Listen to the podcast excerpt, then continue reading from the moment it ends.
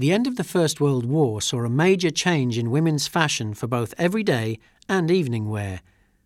In Britain, the experience of working in munitions factories and wearing trousers and boiler suits to work altered the concept of the modern woman and initiated a gender crisis in 1920s fashion.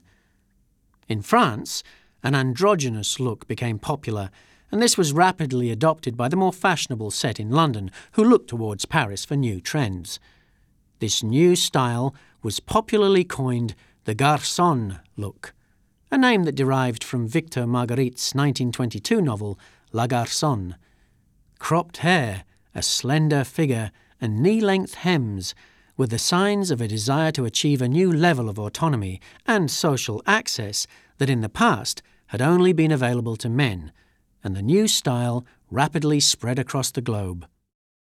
Shorter, tubular dresses became popular from around 1924 to 1928, memorably illustrated in the film of F. Scott Fitzgerald's The Great Gatsby.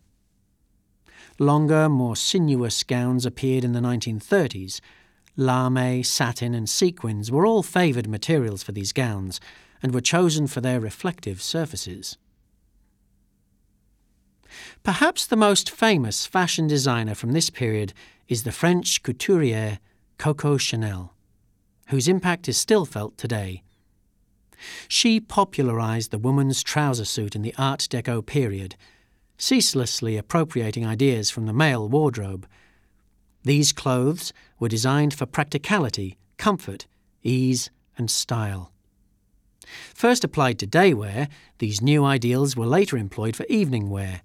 We'll take a look at Chanel's evening wear a little later on.